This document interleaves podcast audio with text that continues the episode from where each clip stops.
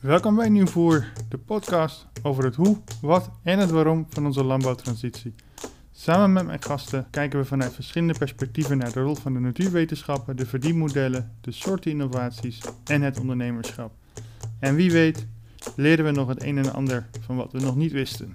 Je bepaalt zelf wat je dit gesprek waard vindt middels een donatie via Petje Af of via onze website. Je vindt beide links hieronder. Zo doneerde bijvoorbeeld een luisteraar 1995, omdat dit de prijs was geweest van een goed boek over het onderwerp.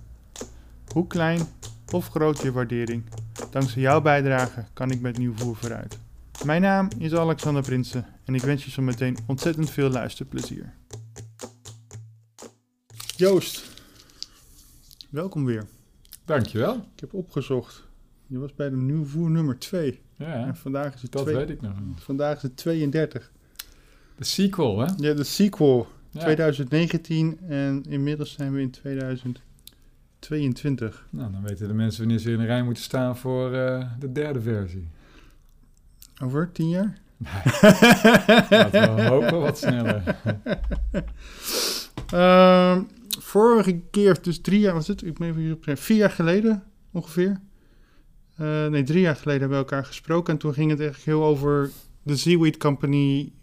Eigenlijk- toen was het eigenlijk nog heel conceptueel.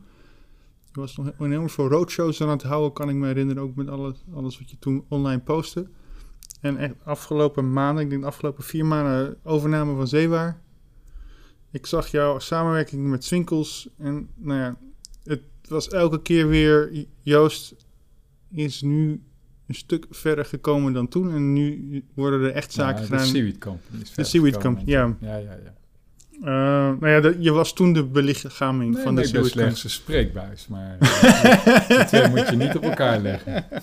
Nee, oké, maar, dat, maar maar dat betekent ook dat je... eh, je hebt twee andere partners waar je mee opgericht hebt. Dat zijn...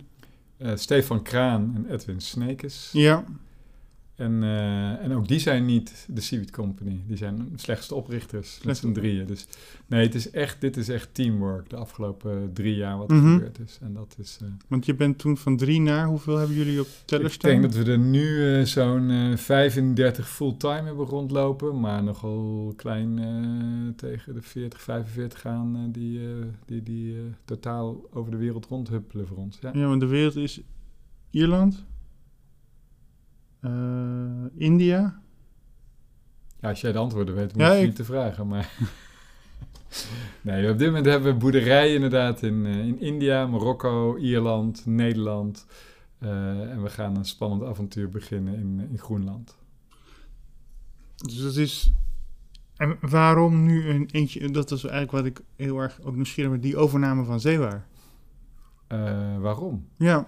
Nou ja, wij zijn een Nederlands bedrijf. Tenminste, we zijn in Nederland opgericht. Mhm. En eh, eh, dat betekent dat een groot deel van onze operatie, met name de, de ho- hoofdkantooractiviteiten, als het even zo te noemen, die vinden plaats in Nederland.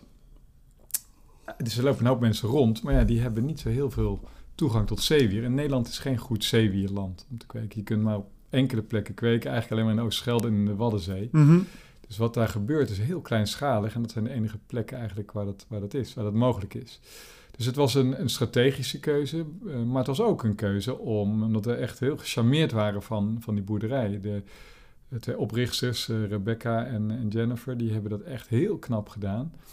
En er was een goede samenwerking tussen ons. En ja, wij voelden ons wel geroepen eigenlijk van... eh, als we een Nederlands, van oorsprong Nederlands bedrijf zijn... en we kunnen een hele mooie boerderij in Nederland overnemen... laten we dat dan maar eens onderzoeken. Dus, eh, dus nu voor ons is dat een beetje onze flagship farm, zoals we Ja. het noemen. Daar kunnen we dingen testen, daar, daar groeien we wat zeewier. Maar we hebben de hele operatie op, op één plek zitten... En wij zeggen wel eens, ja, dit is de enige visible en visitable zeewierboerderij in Europa. Dus er komen een hoop mensen kijken die willen weten hoe zeewier eruit ziet. Want eh, dat betekent dat al die andere... Al die andere, zitten eens, kilome- je ziet de kilometers uit de kust. Eh, de, van ons. Ja, of in het algemeen de zeewierboerderij. Ik er heb, zijn helemaal geen zeewierboerderijen. Er zijn de zeewier is nog steeds in de afgelopen vier, vijf jaar eigenlijk niet gegroeid. Er zijn geen nieuwe spelers bijgekomen. Mhm. Eh, Sterker nog, er zijn veel spelers weggegaan. Dus uh, Ja. in Nederland vind je sowieso geen zeewierkweek, anders dan in de Oosterschelde. Ja, dan heb je twee, drie kleintjes die in bakken kweken op het land, maar dat telt niet. Ehm, dan heb je, begin je in Engeland nu een aantal dingen zie je gebeuren. In Ierland. En in Ierland bijvoorbeeld zitten we inderdaad een paar kilometer uit de kust. Eh, in Marokko zitten we dicht bij de kust, maar dat is, dat is wat verder vliegen. Eh, India zitten we aan de kust, maar is ook wat verder. Maar in, in, in, heb- je dan nog wel eens even in, in Noorwegen, Schotland? Daar heb je een aantal, in Noorwegen heb je een aantal partijen, dat klopt, eh, die er wel al langer zitten, maar er zijn ook geen echt veel nieuwe bijgekomen. Eh, dat zijn eigenlijk de traditionele zeewierbedrijven die er al 30 jaar zitten, Mhm. die een hoop biomassa kweken. Eh, maar ik zeg al, Europa is, is eh, als je het hebt over waarde, echte awareness rondom duurzaamheid ontstaat. Dus je toch Nederland, Duitsland, België, UK, dat zijn wel de landen. Dus daar zitten we mooi centraal in. Ik, in, mijn, in mijn optiek boomt het met zeewier als je ziet wat alle applicaties is. Maar de, de realiteit De realiteit is anders. is realiteit. Realiteit is anders, absoluut. en, hoe- en, en want... ehm,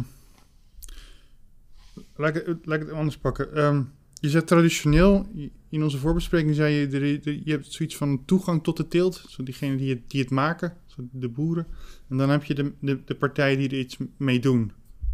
En die, ja, het is Ja. een soort kip in het ei verhaal. Je, je wil iets mee, maar dan moet je de boeren hebben. En de boeren hebben producten, maar die moeten dan weer Ja, partijen vinden. Ja, dus dat, dat was een van de dingen die we tegenkwamen in het begin. Toen we hebben- echt hebben onderzocht van waarom die zeewierwereld nou is waar die is. Hè? Ja. even eh, misschien een klein beetje overzicht. Eh, van de wereldwijde zeewierproductie wordt nog steeds 98% eh, in Azië gecultiveerd. En daar Ja. is bijna alle zeewier wordt daar gecultiveerd, dus gekweekt. Maar dat is, dat is een aantal soorten die voor de agar en de carrageen extractie worden gebruikt.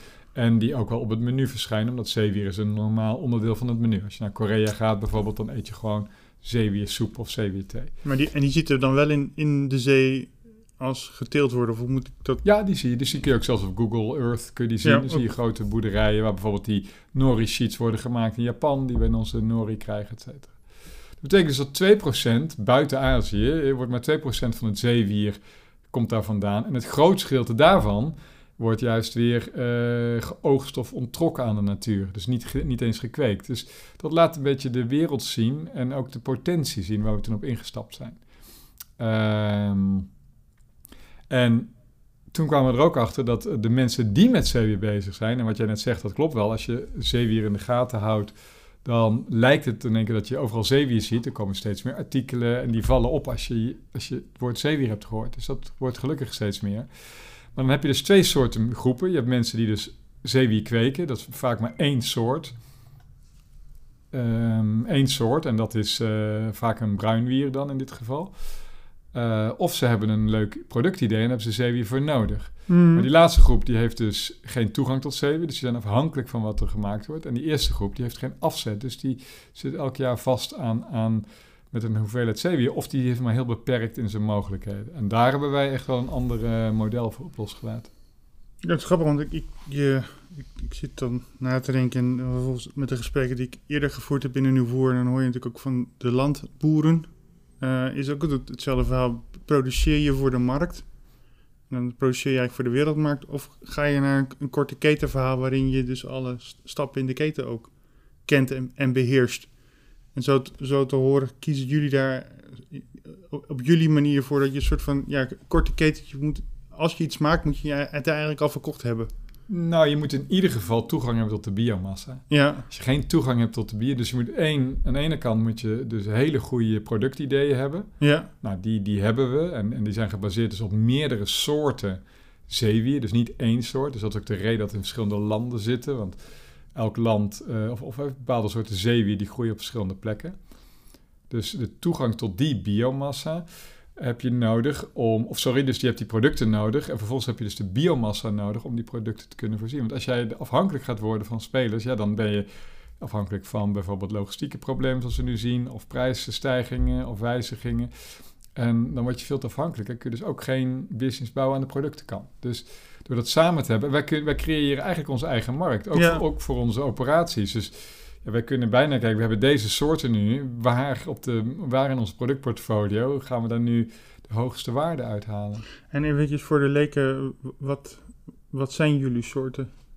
Nou, dat is een goede vraag. Nee, want we hebben het steeds over zeewier. En dat zou Ja. hetzelfde zijn van... eh, God, eh gaat vanavond pasta koken en gooi er wat eh, planten overheen. Dat doe je ook niet. Je zegt, doe er wat, wat knoflook en pak wat oregano, weet ik het. Mhm. Dus het heeft een naam. Dus zeewier, er zijn 12.000 soorten zeewier ongeveer. We hebben, Mhm. Ik heb ze nooit allemaal geteld.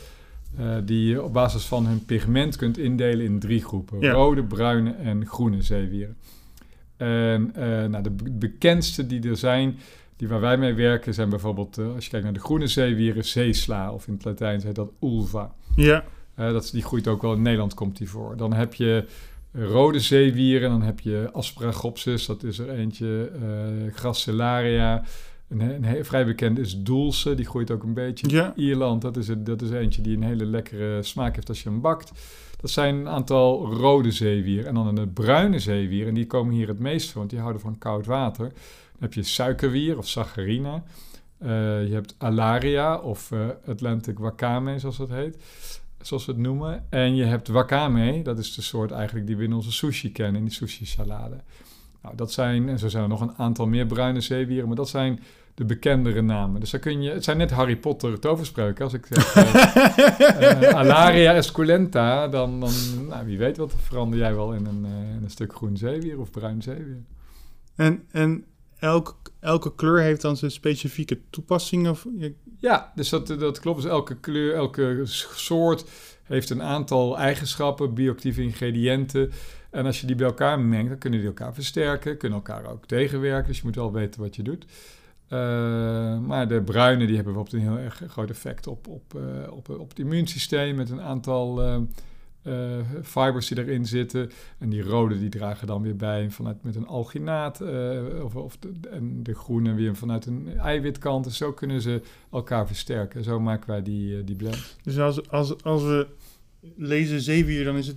En het heeft verschillende toepassingen. Is het eigenlijk ook wel belangrijk, ja, wel nuttig om te weten welke kleur die heeft hij. En dan Daar, moeten we naartoe. En dat is Ja. natuurlijk een stap die we hier buiten Azië... Hè, dat snap ik ook wel dat, dat, dat, dat niemand kwalijk kunt nemen.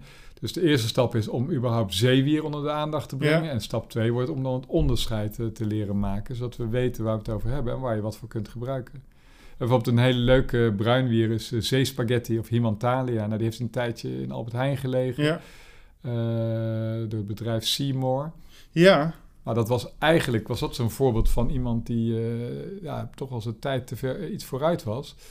Want je gaat dan aan consumenten vragen om zeewier te bereiden. Terwijl, nou ja, dat is een hele kleine groep mensen die daarvoor open zou staan. Merendeel die weet niet eens wat je ermee kunt, hoe je het moet bereiden. Dus dat, dan, dan is het gat veel te groot. Dus daar zijn we nu aan het kijken. Hoe gaan we zeewier eh, meer mainstream maken? ja, ik heb een tijd lang, eh voor mij was het doelsje, die kan je net bakken als spek. Nou ja, ja sorry, die kun Als- je heel als lekker bij, de ei, bij eitje. Of, ja, die heeft een soort van een nieuwe hele krokante smaak Ja. krijgt. Ja. Maar ja, het is wel anders koken met die dingen. Nee, is ook. En, je moet even eh, weten wat je moet doen. Je moet het eerst laten weken in water. eh, je moet het... eh, eh, je moet niet weglopen als je het ruikt naar water of vis of naar zeewier. Het- ja, Zo'n zeespaghetti, als je denkt dat het pasta is en je ruikt in die pan, nou, dan ren je gillend uit weg. Maar als je het daarna vervolgens klaarmaakt met een lekkere pastasaus, Ja, dan kun je je kinderen minstens een half jaar trikken en hebben ze niet door dat het, Ja, dat eh, dat het geen pasta is. ja, dat klopt. Maar ik, het e- waar ik dan altijd moeite mee heb, is dat het zo lastig nog steeds eh, beschikbaar was. Wij waren aan het reizen door Ierland en dan kan je bijna in elke, kun je het overal kopen. elke supermarkt heeft het in zijn schappen zitten. En dan hier in Nederland moet je echt je best doen. Maar dat is precies de Om- reden om dat het te kunnen vinden. Company zijn begonnen. Dat is er gewoon niet. Dus daarom zeg ik, er is geen zeewier. Dus je zei al die zeewierboerderijen, wa- waren, ze, waren ze er maar, dat zou het verhaal wat versieren. Ehm, en want wat, eh, in onze voorbespreking, want het, is eigenlijk, eigenlijk is dit de vraag van hoe schaal je op? Want er is A, nog te weinig vraag en B, er is te weinig aanbod of er is dus te weinig aanbod en dan... Nee, er is geen te weinig vraag. Dus er is geen te weinig vraag? Nee hoor.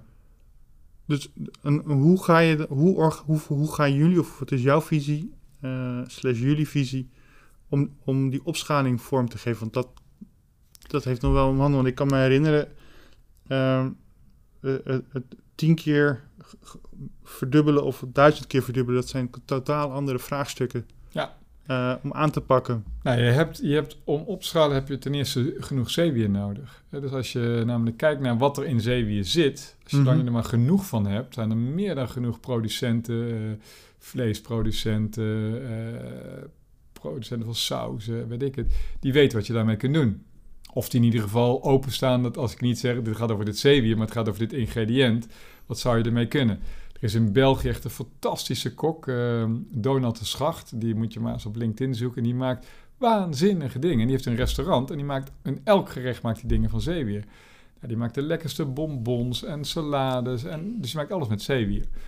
Dus dat is er wel. Alleen als je naar een wat grotere speler gaat, dus niet naar één restaurant, maar naar een iets grotere speler, en dan praat ik nog niet eens over een Unilever of zo, dan moet je volume hebben. Ja, Dus er is geen zeewier. Hè, er is een paar ton zeewier steeds, of laat het 50 ton zijn of 100 ton misschien wel beschikbaar, maar dat is niks. en dan beschikbaar bedoel je dan in Europa of... of ik, ik, Ja, nee, nu- de- om een idee te geven, in Europa, de, de, de grootste spelers die het kweken, hè, niet die het eh, eh, ruw uit de zee t- slopen. Ja, daar gaan we straks Daar heb ik het even niet over, ja. dus die tel ik niet mee. Maar die het kweken, en die dus meestal voor humaan of voor dierlijk gebruik Ja. toepassen, die, eh, nou, ik geloof dat de grootste zo'n, laat hem drie, maar misschien 400 ton natte zeewier kweken per jaar. ja, Nou, als je dat droogt, dan hou je zo 40 tot 50 ton over, ja. dro- gedroogd. En help me in, in, in- En- dat in perspectief. Nou, eh, wat wij nu doen, eh, bijvoorbeeld uit India halen wij al elke maand 20 tot 40 ton Ja. gedroogd. En uit Marokko zijn 20 ton gedroogd.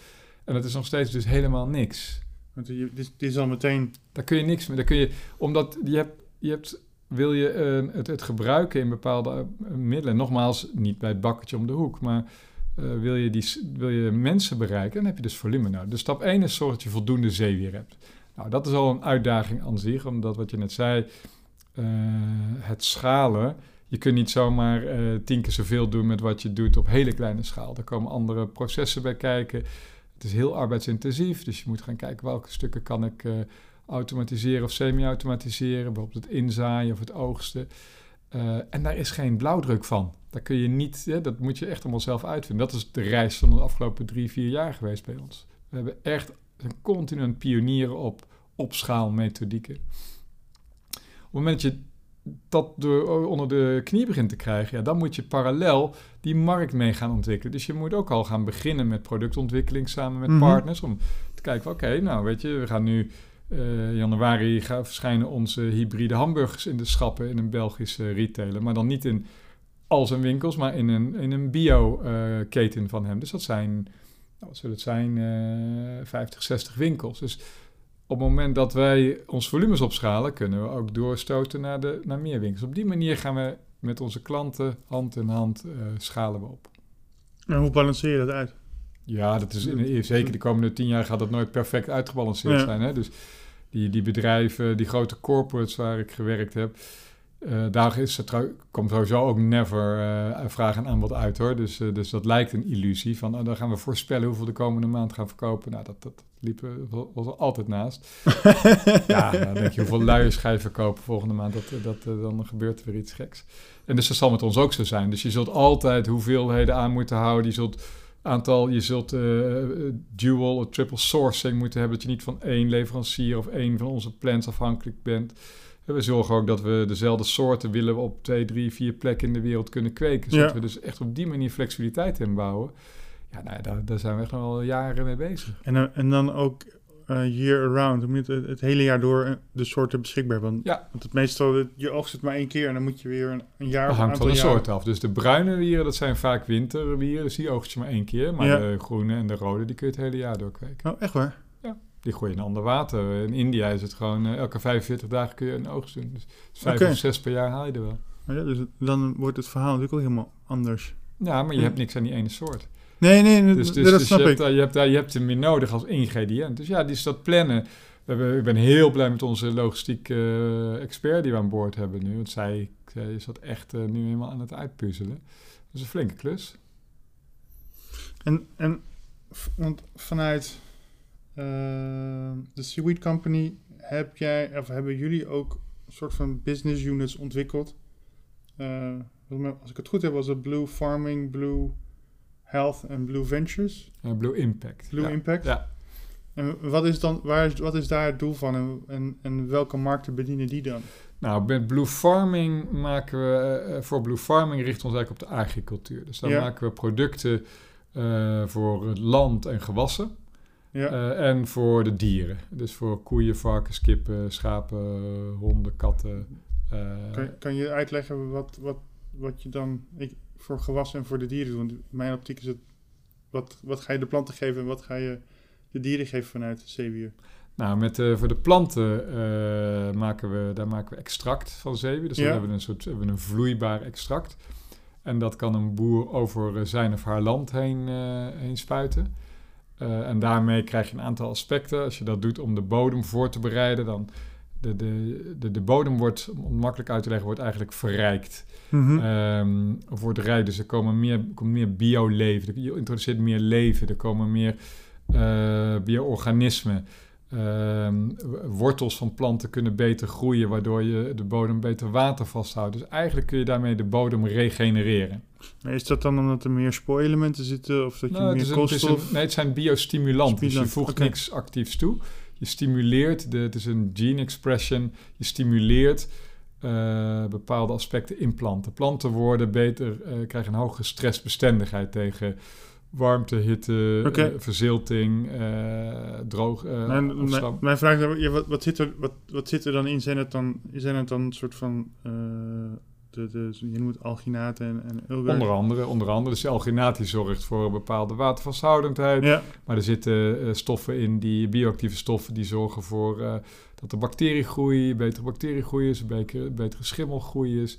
Dus dat zijn, het is een, een, een wisselwerking. En mhm. Dit is niks nieuws hè, wat wij doen. Eh, er is een, eh, ik kwam laatst, liep ik een boekje tegen het lijf in 1968 van een man die al na de Tweede, dus in 45 was begonnen. ja, En die zag in Ierland dat de boeren zeewier gewoon uit de zee over hun land eh, al, al uit, niet stro ja, uitstrooiden, neerlegden.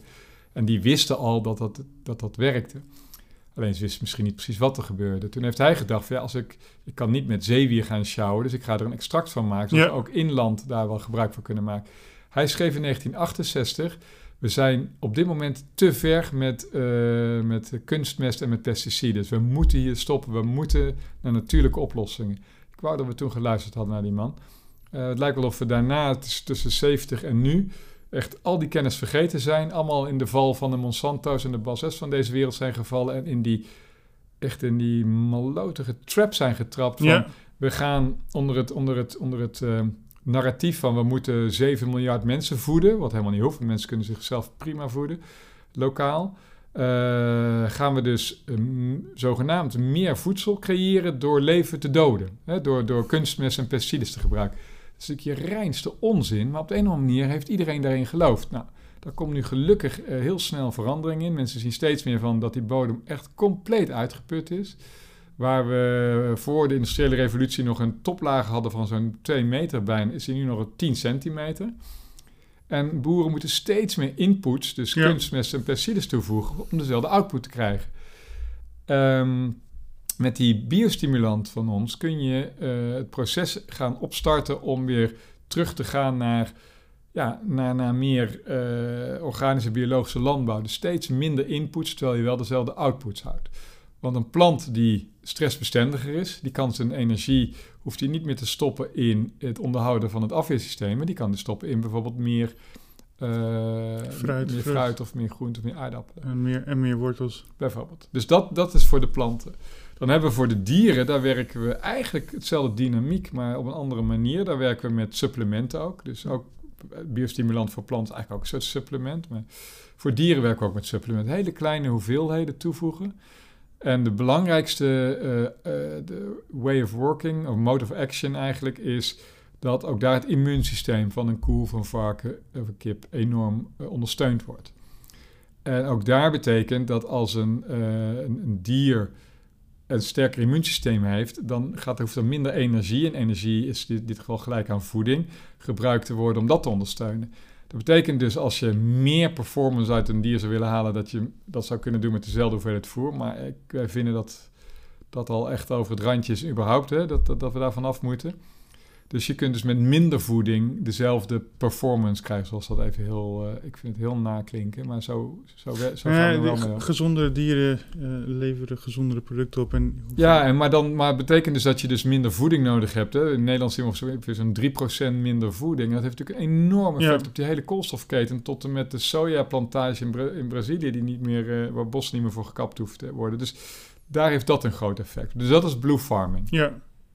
En dan de andere? Blue Health, dat richt zich echt op, op, op menselijke gezondheid. Dus ook daar willen we een impact creëren, want wij zijn, uh, wij zijn echt begonnen als een impactbedrijf. Wij willen met Zeewier nieuwe verhalen vertellen, maar met name uh, de, transities uh, onder, ondersteunen. Dus daarom zei ik net ook al, hè, met die dierenpraktijk of, of voor mensen met vlees eten, ja, het liefste willen we ook dat er meer plantaardig wordt gegeten en dat er geen bio-industrie meer is. Maar ja, ik kan het heel hard willen, maar het is morgen niet opgelost. Dus hoe kunnen we nou die transitie faciliteren? En dat kunnen we heel gaaf met zeewier doen, omdat zeewier toch een nieuw product is, onbekend product, heb je gelijk een soort verhaal mee. Je neemt een haakje mee waaraan je het kunt koppelen. Dus op menselijk vlak hetzelfde. Wij richten ons daar juist op uh, vleeseters. Dus niet op uh, vegetariërs en vegans. Die hebben al een keuze gemaakt. Maar we richten ons op die 99% van de mensen die nog vlees eten, uh, in meer of nog meerdere maten. En wat we doen is, wij maken daar hybride producten. Dus we halen tot 40% van het vlees uit, bijvoorbeeld een hamburger. En dat vervangen we met een zeewierblend. Nou, en die effecten zijn echt waanzinnig. We hebben nu een aantal testen gedaan in Ierland, in Nederland en in België. Met testpanels, met echt de ultieme vleeseters, met een, een panel van slagers. Ja. En die kwamen allemaal tot dezelfde uh, slotsom van... wauw, dit smaakt juicy, het is tasty. Het is zelfs uh, vetter. Uh, die slagers, die, die, de vleeseters, die denken dat sap gelijk is aan vet. Maar het was natuurlijk niet meer vet, want je haalt juist vet uit. wat interessant is voor de producenten is dat de, de, de, de Nutri-score verbetert. Van mhm. D naar, naar A of B. Je hebt minder zout nodig, je voegt vezels toe... Maar al van de impactkant, en dat wordt interessant, één hamburger van 100 gram. Die heeft 13 kilo CO2 bespaard, 340 liter water en 25 vierkante meter land die niet nodig was om bijvoorbeeld mais te groeien, die nodig was om de koe te voeren, die vervolgens in de hamburger verdwijnt. om even over gekkigheid te praten. Maar de impact is dus waanzinnig. Dus uh, op die manier kunnen we dus en een hele tasty, smakelijke hamburger presenteren, waarbij je als consument het niet eens proeft als we het niet zouden zeggen. En waarbij dus de planeet de, de winnaar is, maar ook eigenlijk de, degene in het huishouden die de aankopen doet. Want je, je, je schotelt uh, wat gezonders voort en je introduceert het gesprek over uh, meer plantaardig eten. En op die manier geloven wij dat je transities in gang zet. Dus eigenlijk is het een soort van, soort van smaakmakers. Nee, helemaal niet. Juist niet. Dit zijn geen smaakmakers. Dit zijn, dit zijn vleesvervangers. Ja, ja, je kunt zeewier ook gebruiken als smaakmaker. En dan strooi je het over uh, de mayonaise of over de chips zijn. Maar dan heeft het wat minder een impact. Of een, of een, uh, dit heeft echt waanzinnig impact. En, en, en, wat, wat kruiden hebben weinig... Uh, nee, nee, maar ik, ik, ik, probeer me dus de voorstelling te maken van... Ik, ik, je hebt een, een, hamburger en daar, ik heb dan, de, als je het zegt hybride of blender, dan heb ik het gevoel dat je met de kruiden erin stopt op basis van wat je, wat het uh, hamburgerpanel had gezegd. Het is een hele lekkere burger, maar jullie doen dus letterlijk... Nee, we halen, het enige wat we doen is, hetzelfde recept, we halen 40% van het vlees eruit en het vervangen met zeven. Dat is het enige wat we doen. Dus het is niet dat we die lekkerder maken of, of, of, of, of zouter maken of weet ik wat. Nee, identiek. En, en dat zijn, dat zijn uh, third parties die dat testen voor ons. En weet je, daar zitten wij ineens bij met taste panels. En die komen terug met die... Met die uh, nou, wij maken het zelf ook de hele tijd continu. lopende band. we hebben in onze appgroep hebben we continu wedstrijdjes van wie heeft de lekker uitziende hamburgers gemaakt. En, uh, en gehaktballetjes en worstjes. Dus dat is, maar dit zijn de dingen waar we dus impact mee hebben. Dus binnen Blue Farming en Blue Health zijn dat de belangrijkste gebieden. En dan hebben we een laatste uh, categorie en die richt zich echt op een... Dat is eigenlijk bijna meer een soort concept, maar een heel interessant concept.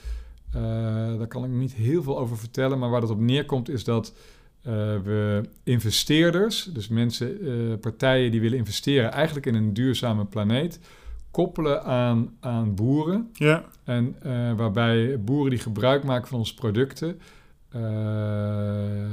dat, daar, dat daar ook koolstof wordt, extra koolstof wordt opgeslagen in de bodem, wat een aantal certificaten vrijmaakt. En dat waren landboeren, niet de zeeboeren. Landboeren heb ik het over, ja. ja. En, eh, en door dat te doen hebben we echt de hele cyclus van eh, from sea to soil, zou je kunnen zeggen. Ja, En dat is een heel mooi cyclisch proces, want, want eh, het zeewier groeit in grote mate ook op eigenlijk al die effluents, dus al die, die, die, die kunstmesten en pesticiden, nou met name kunstmesten, die, die, die NPK die weer terugvloeien, die niet opgenomen worden door planten, eh, terugvloeit naar de zee. Eh, en dan gebruiken we volgens het zeewier weer om daar een extract van te maken wat weer op het land gaat. Ja, dus de landboeren betalen eigenlijk betalen voor de zeeboeren. Of de investeerders. De investeerders. En dat is het de belangrijke. investeerders financieren landboeren die, ver- die vervolgens. Nee, de investeerders die willen, die willen hun offset compenseren. Die investeren in een duurzame toekomst eigenlijk. En die steunen daarmee een aantal dingen. Ze steunen eh, het regenereren van oceanen, want daarvoor is zeewier nodig Ja, uiteindelijk. daarom. En eh, zeewier is erg goed voor de oceaan. Het ontzuurt het en zorgt voor meer bioleven in de marine. Ze steunen lokale boeren, want die krijgen eh, een, een product wat ze op hun land kunnen gebruiken, waardoor ze re- de, de, de- eigenlijk de bodems regenereren. En En daarmee, ze steunen kost- ons, daarmee ook nog. ze beta- die, die investeerders die, die, betalen ons en wij subsidiëren daarmee dat product. Die boer die krijgt dat gratis of bijna gratis, krijgt dat product. En zo is dat een hele cirkel. Eh, en zie je het ook echt dat een, dat een investeerder niet meer traditioneel investeert van ik investeer in een bedrijf en ik wil uit dat bedrijf ook mijn Ja. inkomsten terug. Maar je investeert in een bedrijf en je krijgt je compensatie vanuit een andere route en je investeert eigenlijk in een duurzame toekomst. En dat is ook daarmee eh, zetten we weer verhalen in gang. Want we werken alleen maar met bedrijven bijvoorbeeld die eh, niet die willen greenwashen, maar die ook al bezig zijn met hun eh, CO2-reductie. Dat moeten ze kunnen aantonen, anders Ja. mogen ze niet met ons concept werken. En met boeren leggen we ook lange termijn afspraken vast, zodat we die, die, die- ook daar het gesprek aan kunnen gaan van welke regeneratieve praktijken kun je doen. Bijvoorbeeld minder ploegen en, en zorgen dat je land het hele jaar bedekt is. Dus op die manier zijn we bezig om die transities te versnellen.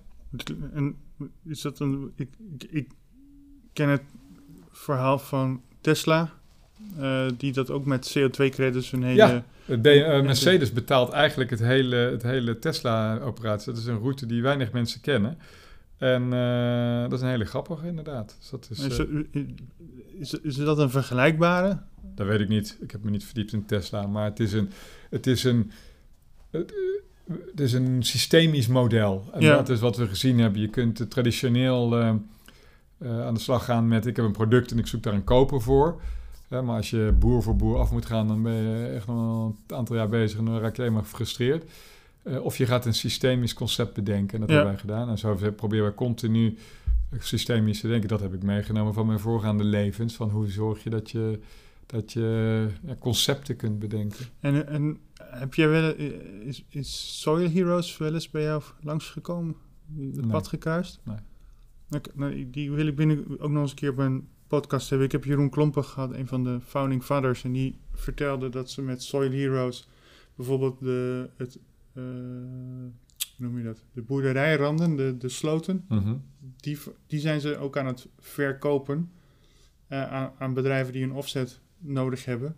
Vervolgens dat ook monitoren, omdat je kan laten zien dat je door de tijd de biodiversiteit verhoogt. Biodiversiteit vergroot, ja. En ze willen binnenkort ook het slootwater Ja. eh, meenemen Ja. daarin. Oh, je zult heel veel van dit soort initiatieven gaan zien. Ja. Dat, dat is dat, eh, en de kunst om dat dan wel eh, zuiver te doen en zuiver te houden. Dus daar zijn we nu eh, met een enorm team mee bezig, met een hoop consultants, om te zorgen dat we echt aan alle kanten het verhaal afgedekt hebben. Want je kunt daar alleen maar eh, fouten maken als je Ja. niet past. En, Nee, eh, het vastspelen is wat, wat met Nou ja, er zijn heel veel hoop, partijen eh, willen doen ja, natuurlijk. en, en snel geld verdienen. En dat werkt niet. Dus, eh, dus ook daar klopt het weer dat wij als impactbedrijf gewoon eh, vanuit een aantal waarden opereren. En zo, ja, je moet het gewoon echt goed doen. Je kunt maar één keer goed doen. En je, in, over waarden gesproken ben ik wel heel nieuwsgierig, Joost. Wat, wat, wat, wat zijn jullie, hoeveel waarden hebben jullie? Waar, wat is jullie checklist Nou, eigenlijk? Nou ja, we hebben een aantal, eh, toen we de Seaweed Company begonnen, gedacht van oké, wat zijn nu de principes op basis waarvan wij willen werken? Ja. En een aantal eh, eh, zijn dat, we een heel, dat we een transparant bedrijf zijn, dus we zijn heel open over alles wat we doen, maar ook intern. Wij werken, we, we willen een bedrijf zijn, eh, dat, dat klaar is voor de 22e eeuw. Dat betekent dat bij ons alle werknemers zijn mede-eigenaar van het bedrijf. We hebben een stewardship eh, constructie, dus we hebben een stichting in het midden van een bedrijf. Die heeft ook aandelen, maar die heeft zelfs met een minderheidsbelang heeft hij een veto-recht dat als wij eh, ooit van het padje zouden raken, Ja. als er een investeerder komt. Eh, we hebben waarden als hè, dat we, we werken met de natuur. En dat is logisch als je met zeewier werkt, dat je met de natuur werkt. Maar we werken ook samen met de natuur. Dus we gaan, we kijken eh, op de gebieden waar we zeewier kweken. eh, ja, hoe werken we binnen de natuurlijke grenzen? Dus zorgen dat we dat niet overstijgen. Dat we geen invasive soorten introduceren. Dat we geen, eh, niet de nutriënten, te veel nutriënten onttrekken. Dus we zijn daarom bijvoorbeeld heel gedecentraliseerd. Dat we liever heel veel kleinere farms hebben dan één mega grote farm. Ehm zo hebben er nog een paar, ik ken ze niet eens allemaal uit mijn hoofd. Dat is ook niet belangrijk, maar we pakken ze er wel bij op basis van, eh, eh, van bepaalde, eh, ja, als we bepaalde projecten beginnen.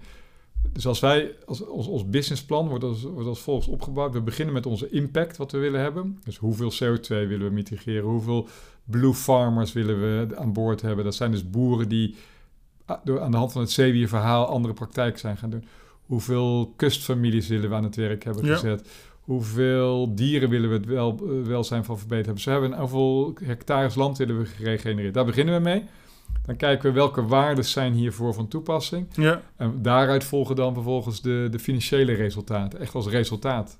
En ook de hoeveelheden zeewier die we nodig hebben uit onze landen. Dus het draait om dan wat er traditioneel eh, ons is geleerd. ja want de traditioneel is eerst vanuit finance Ja, je moet zoveel omzet genereren en wat heb je dan vervolgens daarvoor nodig? Ja. Het is, wel, Dus, eh, het is wel bijzonder, want dan... nee, zo zou het moeten zijn. Kijk, dat andere model is natuurlijk zwaar achterhaald. Eh, dat is kansloos. Dat is, eh, de, de- Nee, Kijk, dit, heet niet voor niks resultaat. Hè? Dat financiële Ja. resultaat, dat moet volgen uit iets. Maar goed, alle bedrijven waar ik gewerkt heb... en ik denk het merendeel van bedrijven waar mensen werken... Die, die denken gewoon anders. Je zit alleen maar naar omzet te kijken en winst en, en profit margin. Ja, de- eigenlijk vanuit, vanuit een soort van de, de, de planetary boundaries of, of, de, jij noemde het net, de, de, Ja, natuurlijke grenzen. natuurlijke grenzen. Uh, met- eh, met andere woorden, jullie nemen een soort van de verantwoordelijkheid voor, ja, noem het maar even de ecologie, voor de natuur. Ja, wij, wij gebruiken dat model hè, van Ja. de, de donut van, eh, van Kate Rayworth. Die gebruiken we om onze projecten ook te, te, te certificeren. Om, om aan te geven van we proberen dus boven die sociale drempel te blijven. Tussen de sociale drempel en, en, en de eh, natuurlijke boundaries. De planetary boundaries. En dat je daar in die, in die safe spot, dat je daarin opereert. Nou ja, weet je, als ik dat zo zeg, dan lijken wij natuurlijk een halleluja bedrijf. Het is niet zo dat, dat dat allemaal zo makkelijk gaat. Maar Ja. het is wel, elke keer eh staven we ons daar wel aan en eiken we van, van de keus die we maken. Eh, voorbeeld te noemen, we gaan nu in Groenland beginnen. En eh, in Ja, dat was mijn eerste vraag. Hebben wij zeewier, is er zeewier in Groenland? Gewoon natuurlijk. Ik kan Ja, heel veel. Onwijs veel. En dat moet je niet tegen iedereen vertellen. Ehm, dus dit moet je maar even je oren dicht houden als je dit hoort. Maar daar, daar is heel veel zeewier. Dat is natuurlijk fantastisch. Mooi. Net zoals in Ierland. Dat zijn de mooiste wateren. Daar, daar, daar, daar, floreert zeewier wel. Hm. Maar een gedeelte van het zeewier wat we daar eh, eh, vandaan halen... dat gaan wij op een hele duurzame manier eh, oogsten of maaien eigenlijk. En eh, we hebben daar een aantal eh, eh, marinebiologen naartoe gestuurd. En die hebben gekeken van, oké, hoe doe je dat het beste? Nou, dat we hebben gekeken naar hoe lang duurt het voordat een plant... eh, hoeveel van de plant moet je laten zitten? Hoe lang duurt het voordat die weer op volle grootte is? En dan kwamen we erachter dat als je, eh, dat, eh, dat je een plant als je 30, 40 centimeter laat zitten... dat je alleen de bovenkant eigenlijk snoeit... en je laat dat vier jaar weer groeien... dan is die weer net zo lang of langer. Het werkt zelden met gas. Dus, dus als je het snoeit, dan kan het weer sneller groeien. En kan dus ook echt weer, weer meer CO2 opnemen, et cetera. Dus hebben we gezegd, oké, als het vier jaar nodig heeft... dan gaan we zorgen dat we een plan maken... dat je dus één keer in de vijf jaar steeds op die plekken komen. Nou, we zijn nu met de overheid bezig... want die hadden helemaal niet dat soort duurzaamheidsregels. We zijn nu samen met de overheid... zijn we eigenlijk dit soort grenzen en wetgeving aan het bepalen... zodat als er straks andere mensen mochten komen... dat die op die manier eh, aan de slag gaan... Dus ja, dat is de pioniersrol eh, die, we, die, we op ons, eh, die we op ons nemen. zeewier maaien. ehm, ik weet in ieder geval van, vanuit mijn research. eh, alweer een aantal jaren geleden, dat een zeewier ook verantwoordelijk is voor een heel ecosysteem met mosselen, schelpen, eh eh, hatcheries, hoe noem je dat op zijn Nederlands? Eh, eh, broedkamer voor, voor kleine vissen. Ja. Hoe verhoudt zich dat dan ten opzichte van nou ja, een zeewierboerderij of ten opzichte van maaien? Wat, wat voor impact heeft dat? Ja, je houdt gewoon dezelfde, je houdt hetzelfde, je bent naar de, hij is naar de kapper geweest, als het Ja, ware. eh, oké. Dus, dus dat effect. Plus je, dat, dat het zeewier zou, als het na een harde storm loskomt, dan zijn er ook weer plekken waar dat dan weer vanaf eh, begin af aan moet gaan groeien. Dus je houdt, je hebt eigenlijk, eh, ze zijn nu sinds kort, zie ik dat hier ook in, in, in de regio, als er gemaaid wordt op land, dat ze in, ze noemen het geloof ik sinusmaaien, dat ze dus verschillende hoogtes maaien, om daarmee juist verschillende soorten eh, Hm. leven in het gas eh, te houden. Het scheelt de gemeente natuurlijk maaikosten, maar het is, heeft ecologisch een effect. Het is heel leuk om te zien. Hetzelfde effect krijg je hier. Dus je krijgt wat, wat lager weer en dan wat, wat verschillende groeistadia. Dus dat zal weinig veranderen. Kijk, we halen het niet, we slopen het niet uit de grond. Dat, dat, dan, dan praat je echt over een nare praktijk die helaas ook nog heel veel plaatsvindt. Ja, want dat, dat in onze voorbespreking gaf je aan dat dat op dit moment de boventoon is Ja, van wat Als je er... het echt over, als er wordt gekeken naar de volumes die in Europa dan worden, zeewier eh, worden geoogst, dan vergeten mensen snel dat, dat dat onderscheid maken. En dan worden dat soort bedrijven meegenomen. Met name voor de kust van Frankrijk zit er een aantal. En die praktijken zijn echt naar. Dan heb je een vloot van zo'n 25 vissersboten. Die eh, met een kraan aan het dek en een hele grote ronddraaiende tol waar haken aan zitten, die op de bodem laten zakken, die draait rond. Dus die, die pakt eigenlijk, die trekt eigenlijk het zeewier bij zijn haren vast en die rukt het uit de bodem. En die verkopen dat voor, eh, aan de alginaatindustrie eh voor, eh, voor heel weinig geld. En daar begint steeds meer publieke aversie tegen te ontstaan. Helaas weten nog heel weinig mensen dit. En die zijn wij dus ook zwaar tegen. Daarom proberen we zoveel mogelijk Hm. de soorten die we kunnen te cultiveren, te kweken. Of als we ze moeten oogsten, te, te snoeien, dat we dat echt op een hele sustainable manier doen. Want die andere praktijk, ja, dat is echt eh, natuurvernietiging. Ja, dat- maar daar horen wij niks, Daar hoor je niks van. niks van. Nee, dat wordt ook redelijk goed onder de radar gehouden. Want, dus we, eh, we zijn aan het het kijken zit- of we dat binnenkort eens wat zichtbaar kunnen maken. Ja, want, het, want dat is hetzelfde eigenlijk van, met de trolling van, van de Oh ja, vissersboten. precies, ja, precies hetzelfde. En omdat het onder water is, zie je het niet. Hè? Dus dan is het... en Dan kun je snel zeggen, nee, dat doen we heel duurzaam, maar je ziet het niet. Dus het- ik denk dat het eh, goed is om dat eens binnenkort zichtbaar te maken. Ja, want eigenlijk wat, alle verhalen die ik hier langs heb, is, komt het altijd weer terug op transparantie. Weten waar je product vandaan komt. Weten wie daarmee aan de slag is. Ja. En, en ik, me- ik heb dan zo het gevoel dat het met zeewier een stuk lastiger is. Omdat je eigenlijk nooit de oorsprong kent. Zeker wat je in de winkels Nee, koopt. klopt. Als je nu in de winkel koopt, komt het hoogstwaarschijnlijk altijd Azië. Nou ja, dat is, dat is sowieso dubieus. Eh, En- en welk opzicht? Ik, ik, ik, ken, ik ken de praktijk in Azië niet. Nee, maar nou één, het, is al, het heeft eh flink afstand afgelegd. Ehm, eh, en twee, in Azië zijn er andere wetgevingen als het gaat over eh, kunstmest toevoegen. Dus daar wordt mest toegevoegd aan, aan zeewier om te groeien. Eh, En dat, dat eigenlijk hetzelfde als met ja, landgewa- ja, nee, dat is gewoon landgewassen. monocultuur daar. Dus daar is Ja. gewoon monocultuur. Er worden ook maar één of twee soorten gegroeid. eh, die groeien daar langs de hele kust. Om, omdat die eh, mag geoptimaliseerd zijn voor bepaalde extractie. Dus, dus dat is, daarom, willen, daarom vragen mensen wel eens... Ja, maar in Azië gebeurt het al, waarom kopieer je dat niet? Ja, helaas, pindakaas. Die praktijken kun je niet één op één overnemen. Ja, of die wil je niet één op één overnemen. Dat is hetzelfde, ja. ja. En, Nou, dat is bizar. Dat, ja. ik, ik, ik zat zo van in de halleluja van zeewier. Het is een geweldig product. En, en, en het is overal verkrijgbaar. En ondertussen, ondertussen Hey, als jij sushi eet uit, eh, als dat verse sushi salade is geweest, eh, Ja. de- die wakame salade uit Azië, dan is die in een reefer container hier gekomen. Er past 24 ton van in de container en die heeft ook precies 24 ton CO2 uitgestoten om hier te komen. Eh, dat is niet duurzaam. Nou ja, maar behalve, behalve, behalve even het, het transport. Want dat, stel je voor dat dat straks allemaal elektrisch gaat. En, en niet meer van de stookolie. Dan, dan veranderen deze CO2-balansen. Ja, Eh, maar ik vind het storender nu dat mijn wakami met kunstmest is eh, v- vet, ge, vet gemest. ja ze zijn daar iets minder... eh, iets minder eh, In, in, in, een, in, een, in een kustgebied waar waarschijnlijk ook niet zo heel veel ander leven is. En dat. Ja, dat. En, Maar er, is nog geen er is nog geen certificering op zeewier, of wel? Nee, zeewier staat... Dus Niet- wat, we hebben niet dus- bio, je kan niet bio-zeewier kopen al. Of, Jawel, dat kan wel. Jawel, wij zijn organisch gecertificeerd. En dan worden dat soort dingen absoluut meegenomen. Dus dan wordt er gekeken naar... eh, dan voldoe je aan dezelfde organische eisen als op, aan de, op de landbouw. ja, Dus onze farm in Zeeland, onze farm in en dat is, dat is allemaal skal. Dus met andere woorden, als je, als je zeker wil zijn dat je zeewier gebruikt in welke vorm dan ook, dan wil je eigenlijk, dan wil je eigenlijk dat het een, een, een, een skal gecertificeerd is. Op de, Nou ja, je, kunt, je, moet even, je moet gewoon weten waar het vandaan komt. Ja. Dus bijvoorbeeld Ierland, er zitten heel veel kleinere boertjes. En dat zie je dan ook wel mondjesmaat hier op de Europese markt. En dat is, dat is, weet je, dat is met de hand geplukt van een rots. Je, Dat is, dat is echt het lekkerste en mooiste spul wat er is. Eh, nee, het gaat echt als het over volumes gaat. En dan Ja. praat je toch over de, de, de E-nummers E406, E407. Dat zijn zeewierextracten. Ja, Carrageen, ja, die worden eh, op dat soort vervelende manieren gemaakt. en dan hebben we toch nog een lange weg te gaan. We hebben een eh, hele lange weg te gaan, maar iemand moet beginnen. Dus daar Ja, ben nee. ik vijf jaar geleden mee begonnen. En daar vul ik nog steeds mijn dagen en mijn nachten mee. Met, en ik stuit er nog steeds van de energie. Nee, maar het, het, het, het- hoe heet dat? Ehm, de notie. En wat je, wat je, zegt, je gaf het net aan, misschien moeten we er meer aandacht hebben. Ik denk dat, dat er meer aandacht aangegeven moet worden.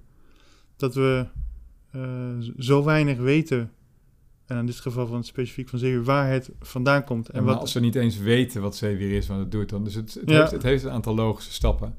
Hè, dus daarom, voordat je weet waar het allemaal vandaan komt, wat het allemaal doet, gaan we eerst maar eens kijken naar eh, eh, iets meer weten over zeewier. Het is gewoon een wereld die onder water plaatsvindt en daardoor weten we er gewoon weinig van. Het is echt, we noemen het nu, we noemen het een untapped resource. Het is gewoon echt een onaangeboorde bron van heel veel mooie ingrediënten die echt kunnen, kunnen, kunnen bijdragen aan, aan de gezondheid van mensen en dieren, planten en de bodem. En dat, daarmee willen we zeewier zichtbaar maken. Met dat verhaal en met dat soort, met dat soort eh, toepassingen. ja, want verhalen vertellen zit iets wat in jouw, eh, voor mij in jouw DNA zit, Joost. Als, vanuit je vorige werk, werkgevers. Ehm, ik had bijna gedragwetenschap had het vorige keer een beetje over. Ja, dit is, het, is, het, is een, het is een manier om eh, mensen ergens eh, bewust van te maken. Want het is eigenlijk bijna verandermanagement. Dat, Dus- dat komt nou, niet bijna. Je bent aan het kijken, hoe, hoe, kan, hoe, kan, hoe kunnen we gedrag wijzigen? Ik bedoel, volgens mij is dat de grote opgave van, van, deze, van deze tijd waar we allemaal in zitten. Iedereen die roept wel, ja, dit en dat, daar CO2-uitstoot, weet ik het. Maar ondertussen eh, wordt er niet veranderd gedrag. Hoe ga je gedrag veranderen? Ja. Dus je kunt tegen iedereen roepen, je moet plantaardig eh, gaan doen, maar een vleeseter doet dat niet. Als ik hem nu een vlees, een, een, een, een hybride hamburger Ja. eh, voorschotel zonder dat ik vertel dat er zeewier in zit, dan, eh, en hij zegt wat een lekker ding, en ik vertel hem daarna wat hij heeft gegeten en wat voor impact hij heeft, dan smaakt hij nog tien keer lekkerder. Dus dat is transitie. We, we moeten zo, hoe gaan we transities faciliteren? En niet roepen dat mensen fout bezig zijn Ja. of eh, dat ze het verkeerd doen, want dat, ja, daar heeft iedereen genoeg van. Dat, dat, dat verandert niks. Maar dat heeft dan ook impact. Dat heeft ook gevolgen voor, voor de positionering die je dan als seaweed company kiest. Dat je, ik ken de, je noemt de hamburger, ik zie in één keer de seaweed burger, maar dat is, dat is een hamburger van met bijna alleen maar van zeewier. Helemaal niet. Er zit maar 10% zeewier in. Dat is een vegetarische burger. Er zit maar 10% zeewier in. En de rest eet je al die droge planten, die bonen en al die erwten. Eh, dat, is geen, dat, is, dat heet dan de, de wheat burger, de Dutch wheat burger. Dat is maar 10%. Ja. Nee, dus het, het- maar dit, is interessant omdat jullie dan kiezen van, joh, we, we gaan voor de massa. Nee, Eh, we gaan voor impact. Ja, nee, ja maar... En ik corrigeer je elke keer als je ernaast zit. We gaan voor impact. Ja, Oké, maar impact betekent dat je... Dat je Schaal en snelheid heb je daarvoor Ja. nodig. en daarmee de massa haalt. Daarmee de, degene die op dit moment datgene doen wat je wil aanpakken, wat je wil veranderen. Ja. En eigenlijk doe je dat onderhuids, zonder, zonder dat ze doorhebben. Nou, omdat zeewier nog onbekend is. Dus Ja. als jij zou zeggen, eh het je hebt een hamburger met zeewier, dan denken mensen, gatsie, dat is gezond. Zo- Dat moet ik niet. Nee, zo, Ja, zo eh. werkt het. Zo, Als je het niet, iets niet kent, dan denk je zo. Die onderzoeken hebben we. Hebben testen gedaan. Daar waar we de, eh, onder de radar, dus de stealth-technologie hebben gedaan, waar we niks verteld hebben, daar, gingen, daar, daar verkochten de meeste hamburgers met zeewier. Ik hoef het ook niet te vertellen. Mij maakt het niks uit. Die boer hoeft ook niet te weten dat die biostimulant op basis van zeewier is. Als het die resultaten levert die hij wil zien, Weet je, en ik vertel daarna nog dat zeewier, maar dat is helemaal niet het, het argument. En daar maken veel mensen die met zeewier bezig zijn, die zetten dat zeewier voorop. Ja. Dat, dat, dat, dat maakt is helemaal niet, daar, daarmee krijg je geen verandering tot stand. Maar het is wel een, steeds een hele gave insteek. Ik ben CEO, hè, met S-E-A-I-O. Eh, als ik eh, op het podium sta, neem ik altijd een hoop zeven mee. Dus ik, ik, dat is, ik heb wel iets om een verhaal te beginnen. Je Ja. moet- mensen moeten wel willen luisteren. En eh, iemand die gepassioneerd vertelt over whatever thema. Ik was vorige week op een, een dag waar ik hout ging hakken met een boomexpert. Nou, ik heb genoten hoe die me rondleidde. Weet je, dus je moet experts hebben die, Ja. iets, die, iets, die iets tastbaars kunnen en zichtbaar kunnen maken. En, en daarmee, als je het over impact, impact hebt, dan meer kan je dus die markten penetreren, openbreken. Ja. Eh, Want, want de tussenhandel, hè, dus Ja. daarom zei ik in het begin het er is geen gebrek aan vraag. De tussenpartijen, die moeten. Hè, dus bijvoorbeeld eh, de kantines. De Ja. kantines van, eh, van, van de Googles van deze wereld, of de Microsoft, of de Vodafones, of KPN's. Hè, vanuit een HR-perspectief zeggen wij moeten onze mensen goed, goed voer bieden in de kantine. Dus ze gaan allemaal plantaardig. Maar de mensen die er werken willen dat nog niet. nee, Dus hoe mooi zou het Ja. dan zijn als ze zeggen: Oké, er is een hele mooie tussenweg, een hybride vorm, waarin wij jullie eh, een mogelijkheid bieden waardoor je deze impact kunt claimen. Dus ga maar eens uitrekenen met die cijfers die ik net zei. En je zet een miljoen hamburgers weg in een kantine per jaar. Dan eh, heb je enorme impact. Die kun je dus allemaal claimen als bedrijf, terwijl de mensen blij zijn omdat ze nog hetzelfde eten. En langzaam kun je dat gesprek aangaan. En, en, en op die manier eh, gaan we. Ik heb vroeger één ding geleerd. Als je verandering wil, kun je twee dingen doen. Je kunt. eh, je hebt een, op de startlijn en de finishlijn. Je kunt bij de finishlijn gaan staan en heel hard schreeuwen: Je moet deze kant op, harder, kom op deze kant op. Of je kunt samen aan de startlijn gaan staan en hand in hand naar de finishlijn lopen. En die laatste die werkt veel beter. En zo heb ik mijn hele leven lang verandering begeleid. Of het nu was op het commerciële vlak, door mensen meer frisdrank te laten drinken, of luiers te laten kopen, of shampoo te laten kopen. Of dat het nu is om eh, mensen bewust te laten worden over zeewier. Eh, heeft er, eh, want je, hebt, je hebt lange tijd in Spanje, toen je afscheid genomen had van de multinationals, heb je daar leiderschapstraining gegeven. Ja. Merk je dat je nu die ervaringen nu eh, hierop los kan laten op de Ja, Seaweed Company? Ja, alles komt samen. hè. Al mijn, al mijn niet, eh, eh, niet gerelateerde levens komen samen. Ik bedoel, ik heb in Delft gestudeerd. Ik heb, toen ik klaar was met mijn studie werktuigbouwkunde, ging ik luiers en shampoo verkopen. Dus ik, heb, ik had nooit wat met mijn werktuigbouwkunde gedaan. Eh, maar goed, daar leerde ik in zeven jaar wel enorm veel about, eh, over sales en marketing. Eh, daarna begon ik mijn eigen bedrijf waarin ik eh, trainingen gaf. Dus stond ik op podia en eh, kon ik, leerde ik teams bouwen. Ehm, nu, binnen de Seaweed Company, heb ik die engineering skills nodig. Want we zijn echt met zeewierstructuren op zee aan het bouwen. En oogstschepen en zaaimachines. Ehm, we moeten het zeewier aan man of vrouw brengen. Dus die, al die marketing en, en verkoopkunsten, die, die kan ik nu inzetten voor, voor het juiste.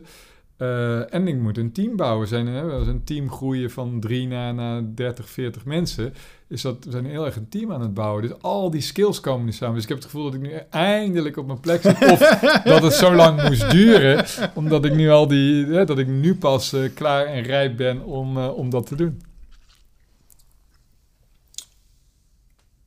En wat je eerder zei, je noemde het net in, in, vanuit jouw werktuigbouwkunde. Jullie zijn de boel aan het mechaniseren, want anders handmatig kost veel tijd. Ehm, en, dan, en dan moeten de handjes gewoon goedkoop zijn. Dat wordt natuurlijk lastig in, in Noord-Europa. Nou, niet alleen, dat zijn de, dat zijn de, de economische redenen. Het is gewoon fysiek onmogelijk. Dus je werkt met de natuur. Ja, En eh, het is niet zo dat ik kan zeggen, ik heb eh, de maanden, als we bijvoorbeeld willen gaan inzaaien, eh, dat gebeurt nu in oktober, november. Ik heb nu twee maanden tijd, dus nu ga ik elke dag het water op, want de natuur heeft ook nog zijn ei- haar eigen wil. Dus het kan best zijn dat het stormt of dat de Ja. golven hoog zijn anderhalve meter. Eh, ja, dan kan ik niet uitvaren, kan ik niks doen. Dus, dus om in een hele korte tijd eh, een bepaalde kwaliteit in het water te leggen, Ja. zul je moeten mechaniseren. Nou, als je dan een, een, een lijn met de hand moet omwikkelen met een, met een touw waarop zeewierbabytjes zit, of je kunt dat met een machine doen dat het sneller gaat, ja, dan moet je eh, wel die kant op, wil je eh, die schaal en die snelheid gaan krijgen. ja en, en ook eh, niet afhankelijk zijn van, van externe omstandigheden. Dat, dat- Je blijft nog steeds Ja. afhankelijk van externe omstandigheden. maar dan Maar je moet dus in die windows, we noemen dat Ja. weather windows, die er zijn, moet je zo snel mogelijk alles kunnen doen. En anders krijg je het niet voor elkaar. En blijf je dus een, een hobby op hobbyschaal eh, Ja. opereren. In hoeverre lopen dan parallellen met de glastuinbouw? Want ik, ik, ik, ik hoor je zo praten met, met, met en dat, dat, nou ja, dat, dat, doe je, dat, doen men, dat doet men natuurlijk ook met eh, onze groentegewassen in de kassen. Dat is ook allemaal heel snel, moet het erin en dan groeien en dan moet het allemaal weer heel snel eruit. Dat als, dat als proces. Ja, jij zegt het, ik, eh, ik heb geen ervaring in de glastuinbouw. Oh, ik, ben, ik ben werktuigbouwkundige. geen, Nee, ik, ik doe een aantal projecten daar en, en dan merk je dat, dat de, de, de kassen moeten in, in, binnen een week tijd moeten die weer Waarom? Uh, omdat de, de, de, de gewassen een jaar, drie kwart jaar nodig hebben. Dus je moet zo snel mogelijk kunnen opstarten. En dan heb je aan de afloop ontzettend veel biomassa Ja, over. dat, dat, is, dat is hetzelfde principe. en dat moet er zo snel weer uit. En, en dan moet je dat, dat, dat inenten moet dan ook zo snel mogelijk gebeuren. Want je moet zo snel mogelijk weer opstarten. Ja. En uh, dat heeft in Nederland natuurlijk ook zijn tijd nodig gehad om, om bepaalde ja, mechanisatie of een bepaalde innovatie. Ja, en het zijn bepaalde uitdagingen. Dus als je in één keer al je biomassa hebt dan, en je wil het gaan verwerken, dan moet Ja. je dus in één keer die bult kwijt zien te raken. Dat, is, dat zijn echte uitdagingen. Maar het is ook dat je in één keer al, al die netten... Want jullie werken met netten in plaats van lijnen. Nee, allebei. We hebben verschillende soorten substraten. Dus eh, daar waar eh, netten kunnen, zijn we daarmee aan het testen. En Anders gewoon lijnen. Dus het maakt niet dat, dat, dat eh, of, of, of sokken, dat hangt af van de situatie van de soort. Oké. Ik, ik, ik, mijn optiek was het allemaal... Nee hoor. Nee, nee, nee. Dus ook daar... Maar dat betekent dus ook dat je dus voor je... je in ieder geval je, je... Hoe noem je dat? Je zaaitechnologie dus ook... Heb je ook twee of drie verschillende zijmetallurgieën? Ja, vier, vijf. Ach, fascinerend. En dan moet je allemaal, die moeten allemaal ontwikkeld worden. Ja, dat hebben we in vier jaar gedaan. Dus, dat is, eh, dus we hebben echt heel hard gewerkt eraan. En dan, en dan heb je op de boot weer speciale eh, machines staan... die dat dan weer snel.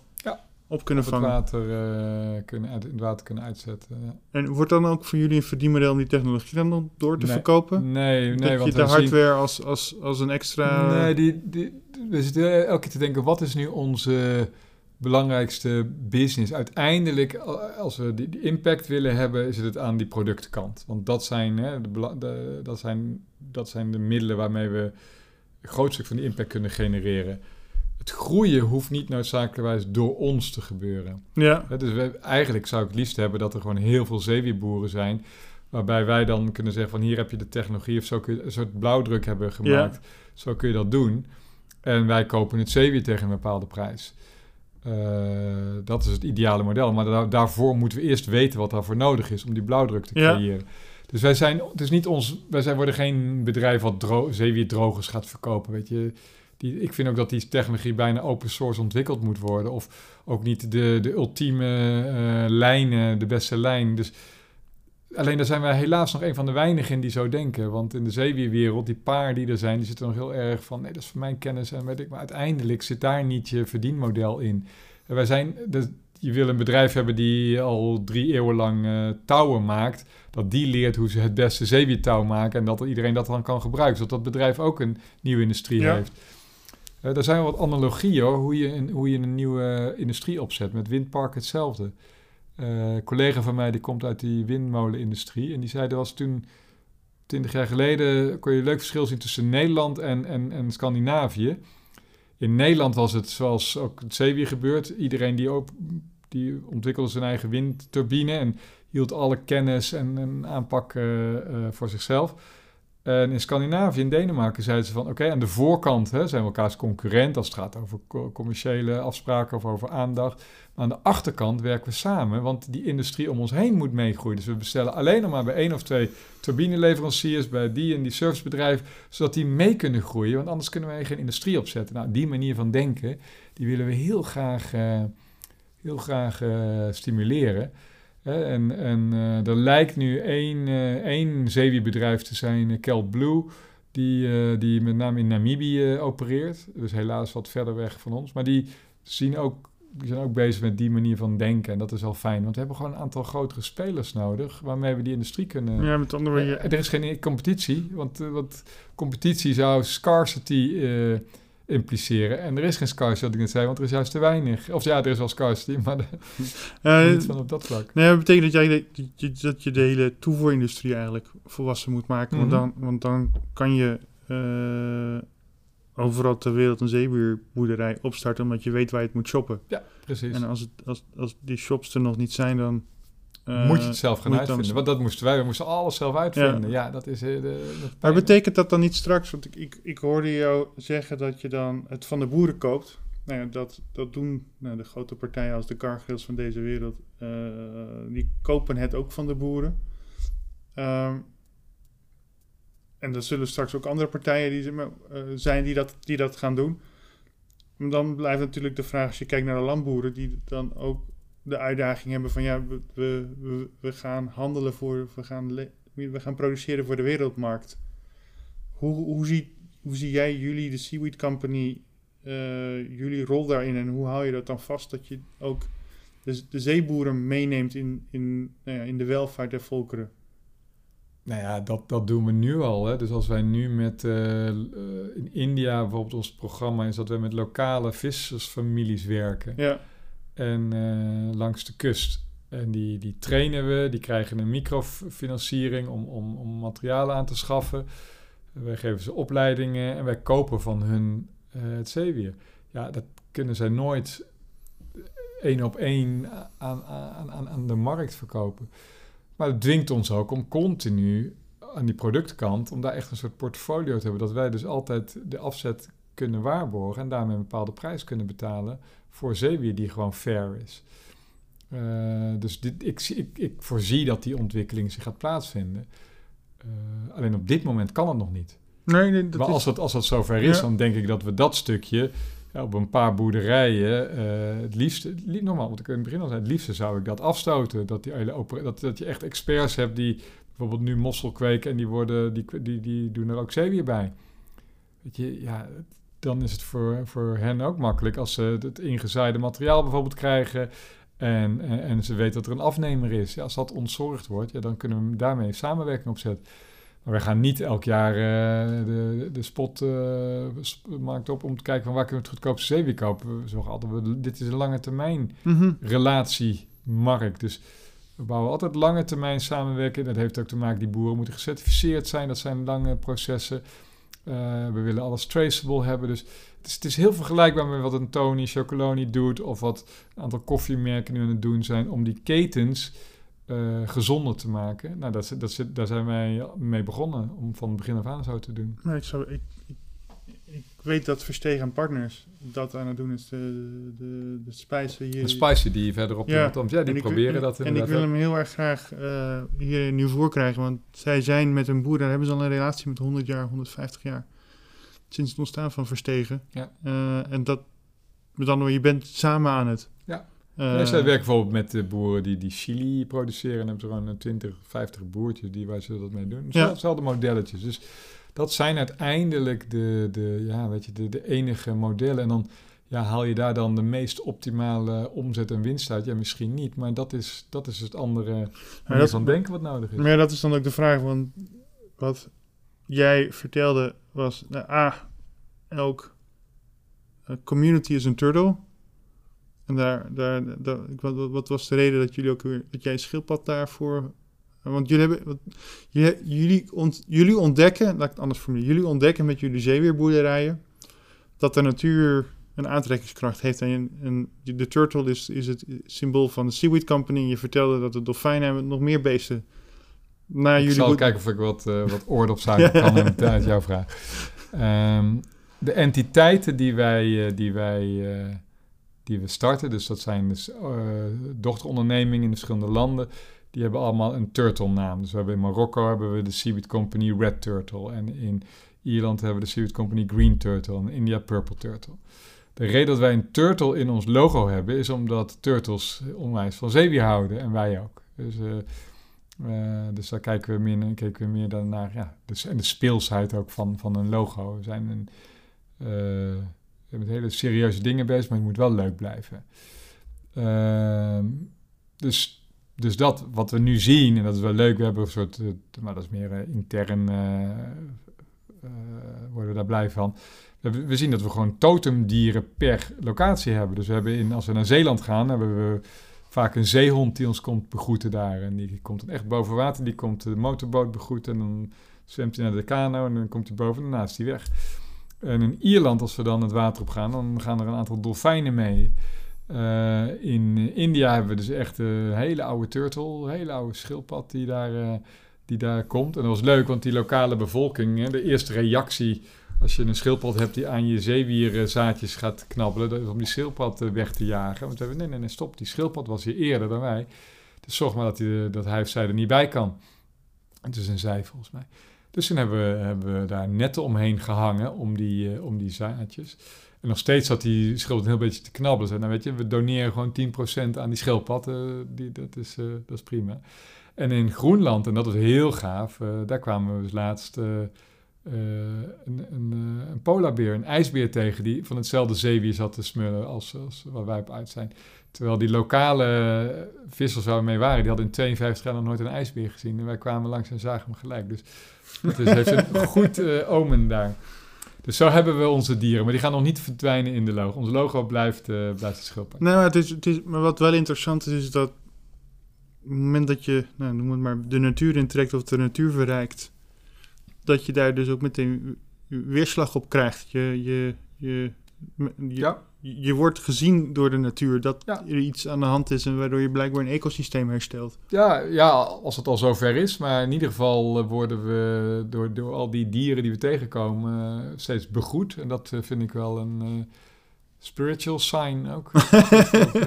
ja, ik, ja, ik, ik, denk niet dat er, dat er beesten staan te juichen als Shell ergens komt aankloppen en een put gaat boren, dat ze dan met hun vinnen staan te klappen. Dus ik denk het niet. Maar... Nee, het doet me heel erg denken aan het, aan het verhaal van Cornelis Mosselman, die regeneratief is gegaan, in het geval strokenteelt. En die in één keer zag dat de, de, de vogels terugkwamen en oh, het bodemleven. Je hebt van een paar van die documentaires te zien als Biggest Little Farm en ja. zo. En je wordt zo blij. Nee, ja, maar dat, en, dat, dat, de, de, natuur is zo veerkrachtig als wij er maar met onze poot vanaf blijven. Nee, en blijkbaar met de, het model, laten we het zo voor met het model dat jullie willen, of jullie aan het toepassen zijn, is dat je dan blijkbaar dus ook de natuur zegt: hey, hallo, dank, leuk dat je hier bent, geweldig. We worden, we, we worden ook blij van jullie. Ja, en dat is de interactie. Dus dat is een van onze waarden die, is... die, die, die, die, die, die, we terug zien komen ook.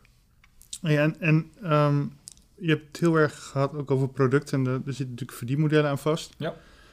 Um, en dat heeft natuurlijk met, met, nou, met trends en, en pijn, noem het maar, van, van bestaande bedrijven die heel erg happig zijn op wat jij aanbiedt of het product die je aan het, uh, aan het ontwikkelen bent. Um, is, dit dan ook de, is dit dan ook het moment, het momentum dat jullie nu hebben, omdat er wet en regelgeving strenger wordt, omdat bedrijven merken dat ze uh, de transitie moeten maken van dierlijk naar plantaardig? is, is en, en dat er bedrijven zijn die ook nu steeds meer zeewier in hun producten aan het stoppen zijn. Zijn jullie dan ook constant op zoek naar die pijnpunten en daar dan een, een, aantal bedrijven uh, identificeren om die te benaderen? Of hoe, hoe werkt die wisselwerking op dit moment?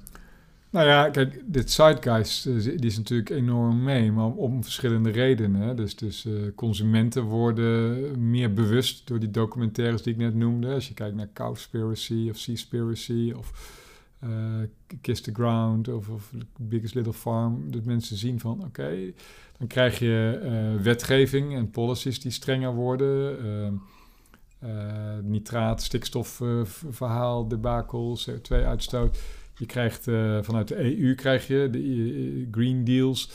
Je krijgt rechtspraak en Shell die, die, het, die het verliest van een um, agenda bijvoorbeeld. Dus het omveld is wel ideaal nu. Hè? Als je tien jaar geleden bezig was, had je het een stuk zwaarder. Um, maar het is daarnaast ook gewoon inderdaad de niet. De, de, de, dus die bedrijven willen vaak wel dingen veranderen, maar er zit ook, ja, maar hoe dan? Hè? Dus dan mm roepen ze bijvoorbeeld van, ja, we willen bij 2030 willen we CO2-neutraal zijn. Ja, dat is leuk, maar hoe ga je dat dan doen? Als wij dan dit soort oplossingen kunnen aanbieden, ja, dan worden die wel omarmd. Dat klopt. Dat klopt. En hoe we dan zoeken is, uh, is uh, ja, we zoeken naar bedrijven die dat publiekelijk roepen. Want we we hebben letterlijk slogan eh, We keep your promise. We can help you to keep your promise. Ja. Ehm, eh, bedrijven die een bepaalde size hebben, dus, dus eh, niet de mega grote multinationals, dat is veel te complex, maar ook niet de hele kleintjes, maar ergens ertussenin. Vaak familiebedrijven waarmee we werken, dat is echt heerlijk, want die hebben toch eh, echt, die, die, die, die kijken al zeven generaties terug en daarmee kijken ze ook alweer een aantal generaties vooruit. Nou, dat zie je bij eh, traditionele bedrijven niet. Bijvoorbeeld Swinkels is een mooi voorbeeld. Ehm, die zullen nooit eh, korte termijn beslissingen nemen, want die weten dat de volgende generatie al, al zit te wachten en die wil het overnemen. En, en Colruyt ook zo'n voorbeeld, ook, een, ook geen beursgenoteerd bedrijf, ook familiebedrijven. Ja, dat zijn, dat zijn Ik denk dat de meeste mensen Colruyt niet kennen. nou, dat is een Belgische retailer die, die duurzaamheid en het juiste doen zo hoog in het vaandel heeft dat ze dat niet eens roepen, maar gewoon doen. Ja, Ja, die hadden, dat, is een, dat is de grootste retailer in België, dus la Albert Heijn, maar dan eh, als een echte discounter. Dat is het enige land in Europa waarbij de discounter de grootste is. Eh, als je dat niet weet het is, moet je toch maar even googlen. Ehm, en, en die hadden 25 jaar geleden al een eerste windpark. Die zijn nu op al hun vestigingen water aan het opvangen, wat dan vervolgens drinkwater wordt. Eh, die zijn bezig met, eh, die hebben net, die willen een eigen mossel- en zeewierboerderij voor de kust, dat ze mosselen van dichtbij kunnen halen voor hun winkels. Die zijn bezig met regeneratieve landbouw. Die zijn, die zijn ontzettend actief, maar dat zie je ze bijna nergens roepen. En dat vind ik zo mooi, dat, dat, dat, eh, dat siert ze. En dat, eh, daarom werken we ook heel graag met ze samen. In, in het geval van Colruyt en een retailer, dat heb, dan heb je ook meteen een soort van markttoegang. Jij noemde al eerder in een bio-keten. Ja, eh, zijn ze nu ook aan het kijken of de markt daar rijp nee, voor zij, zij zien ook dat, dat, dat, ze, dat zij willen dat daar ook sturen. En kijken, hoe kunnen we dat beïnvloeden? Kijk, een retailer heeft echt een hele grote rol. Het is natuurlijk onzin dat je alle schuld bij de consumenten legt dat ze het willen. Als jij het anders eh, bereikbaar maakt, anders prijst of makkelijker beschikbaar, dan heb je zo gedrag veranderd. Dus al, alle retailers die dat roepen, die zijn gewoon schijn, schijnheilig als wat. hè. zolang je nog bij de kassa's eh, al je impulsproducten neerlegt. En dus, dus ja, daar either walk the talk of, houd je mond. Maar, maar eh, ga daar niet lopen. Je merkt mentaal, ik word ook steeds strikter en wat, wat, wat, eh, wat, wat, eh, eh, zwart-witte daarin. Er is niet een, je kunt niet een beetje het goed doen. nee, maar of ga op weg daar naartoe en, Ja. en, en, en wees nog een beetje gematigd over dat het nog een lange weg is en hoe moeilijk het is en dat je het wel doet. Maar ga niet gelijk bij, als je je pasta plasticje van het verpakking hebt gehaald en nu vervangen hebt door papier, helemaal roepen, wij zijn op weg naar duurzame verpakkingen, want dat is natuurlijk geen deukende pakje wat boter. die weg is nog, dat is nog een hele lange weg te Ja, gaan. er wordt heel veel gegreenwashed. En Ja. gelukkig worden consumenten ook heel scherp op. Dus echt, ik ben blij met elke tik die op die vingers wordt uitgedeeld bij die brandmanagers die dat te snel willen. Want er zijn manieren om het wel goed te doen. Daar hebben we ook oplossen, of daar kunnen we ook mee op samenwerking. Met een aantal merken hebben we daar hele mooie samenwerkingen mee. Ja, want daarmee heb je zelfs, je liet de verpakkingen zien toen ik bij jullie op kantoor was, ook letterlijk jullie logo. Ja, wij werken nu bijvoorbeeld met een chipsfabrikant, eh, Mitsuba. En die hebben dus nu zeewierchips op de markt. En die, die, die, eh, die steunen de, de Sustainable Seaweed Farming Promise. En dat is een, een aanpak die we hebben opgezet samen met een aantal merken om duurzame zeewierteelt te promoten. En wat ze doen is met elke verkochte verpakking, consumentenverpakking, doneren zij een stuk zeewierboerderij ter grootte van een A4'tje. Nou, dat deed Swinkels ook met een van hun merken. En we hebben nu ook een heerlijke chocoladereep met het zeewier van onze farm uit Zeeland. Ja, de, dus de, koe. Ja, dus die kun je in eh, Schiedam en Rotterdam en Den Haag hebben ze winkels. En dat kun je online ook vinden. En het is een heerlijke reep. En die, eh, die, die hebben allemaal dat logo van eh, Sustainable Seaweed Farming Promise achterop. En ons logo ook. Dus daar werken we echt met een soort co-marketing samen. Nou, dan, ook dat helpt weer om de verhalen eh, over de bühne te krijgen. Dus er zijn heel veel mogelijkheden. Maar ga niet groen wassen, want dan komen Ja. we langs. ja, dat is, toch alleen, dat is toch dan toch alleen maar goed. Ja, En waar, sta, waar staat de markt over tien jaar, Joost? Oi, als, jij, eh, als ik het weet, dan weet jij het ook. Dat is een, dat is een goede vraag. Ik weet het niet, eh, Alexander. Ik denk dat er, eh, er moet zo Of- drastisch veel veranderen. Hoeveel jaar heeft het, met anders formuleren, hoeveel jaar denk je dat het nog nodig is Want je Ja, maar dan, praat, dan, ook dan praat je Ja. weer in traditioneel denken. Want dan nodig is om dingen te vervangen. Er moeten hele andere dingen gebeuren. Ja. We moeten als eerste stoppen met zoveel te consumeren en te eten en te drinken. Dat is belachelijk wat er allemaal eh, elke dag eh, naar binnen gaat. Eh, dat is stap één. Nou, voordat dat gebeurd is, zijn we echt nog wel een aantal jaar Ja, verder. Een generatie verder heeft het vervolgens, vervolgens ga je kijken, oké, wat we dan eten. Laten we zorgen dat dat in ieder geval regeneratief is verbouwd. Op, op, op, op dat, dat als een boer heeft verbouwd, dat de bodem er beter op is geworden. Dat hij het jaar daarna nog weer minder inputs nodig heeft. In plaats van dat hij de bo- bodem verder heeft verarmd. Maar dat, maar dat geldt, zo- en dat geldt sowieso voor land en voor zee. Dat voor land en zee. Dat geldt voor ons ook natuurlijk. Eh, dus het, we zijn absoluut niet op uit om bestaande dingen te vervangen. En te ver- want het is, dan is het volgende, eh, wordt dat het volgende probleem. Eh, dus daarom willen we zeker ook echt gebruiken om het verhaal aan te jagen over consumptie, over wat je consumeert. Dat je stilstaat, bewust bent. En waarom eet je nou vier, vijf, zes keer per dag? Meer van de mensen denken niet eens bij na. Ja, ik, ontbij- ik, eet omdat ik moet ontbijten. Hoezo moet je ontbijten? Heb je honger? Nee, niet echt, maar ik moet ontbijten. Weet je, denk er eens bij na. Sla hem eens over. Of de lunch of de avondeten. Of eet eens wat minder. Halveer je bord. Weet je, dat zijn de eerste stappen. Dan zijn er ook weer minder dieren nodig. Eh, als je die dieren, die, die producten dan vervolgens ook nog hybride maakt met zeewier, dan is er nog weer minder vlees. Want zo kunnen we langzaam maar zeker die ketens gewoon inkrimpen. Maar dat maakt het wel nieuwsgierig. Van over tien jaar hebben we labvlees. Weet ik niet. Dat is, dat is in ieder geval hun, hun, Ja, dat kan. hun, hun traject. Nee, maar weet je, al die, al die aspecten. Kijk, elke... Maar ik wilde eigenlijk meer zeggen, ga je, eh, is het misschien interessant om, om het labvlees te gaan blenden met zeewier? Weet ik veel. Eh daar zijn we nog niet. Oké, dat zit ik me nu net te Nee, bedenken. ja, dan. waarom zou ik dat doen? Ik bedoel, als labvlees werkt, dan, dan... En ze kunnen dat kweken, klonen... Maar, en, maar ze hebben best wel veel input nodig aan alles. Dat weet ik niet. Ook van de landbouw. Misschien, Ja. misschien we gaan binnenkort eh, met de Protix praten, met de krekeljongens. Eh, kijken of er, daar zit weer heel veel overlap in, in, in marktbenadering. En, kijken, en, en in de stappen die, die je moet zetten om echt een hele nieuwe industrie Ja. open te breken. Dus waar het naartoe gaat, weet ik niet. Ik weet wel dat elke oplossing die wordt gebracht als de oplossing hem niet is. Dus Ja. daar moet je sowieso wantrouwig over zijn. Dus ik, het enige waar ik in geloof dat wij een bijdrage kunnen leveren aan een andere manier van denken, aan een andere manier van consumeren, aan een andere manier van, van leefstijl. En dat zeewier daar een fantastisch verhaal voor heeft, omdat zeewier zo aaibaar is en, en, en dat, maakt het zo, dat maakt hem zo dubbelkrachtig. Krekels heeft dat iets moeilijker, want die zijn wat minder aaibaar. Dus daar moet je echt wel gaan. Ja, of insecten, ja. Maar aan, aan de andere kant, het heeft ook met gewenning te maken. Want in Azië zijn insecten naast zeewier. Ja, maar ik denk als je hier, als je zo voor een consument zou zeggen, je hebt een zeewier, die zijn, omdat wij misschien alweer meer aan planten gewend zijn. Het is gewenning, maar dat heeft jaren nodig. Het kan sneller gaan als er wetgeving komt hè, tegelijkertijd, want die kunnen gewoon dingen verbieden. Die kunnen zeggen, oké, dit werkt, dus vlees mag nog maar 50% vlees bevatten. Dat als er dingen komen. Eh, Bijvoorbeeld de gemeente Haarlem heeft al verboden om eh, vleesreclames te maken in de stad. Dus daar mag je geen kiloknallers meer... in meer de abris, hè? Hè? In de de abris, ja. ja. Dus dat mag niet meer. Weet je, als dat soort dingen gaan komen... eh, en er komt dan een slimme slager die zegt van... eh, Oké, maar wij hebben hier hybride hamburgers. Dat mag weer wel. En zo kan absoluut... Zo moet het een samenwerking zijn. Alleen waar toch wel de beslissers eh, echt... eh, bewust van moeten zijn... is dat ze wat minder gevoelig worden voor lobby's. Hè. Wij- bij ons wordt nu...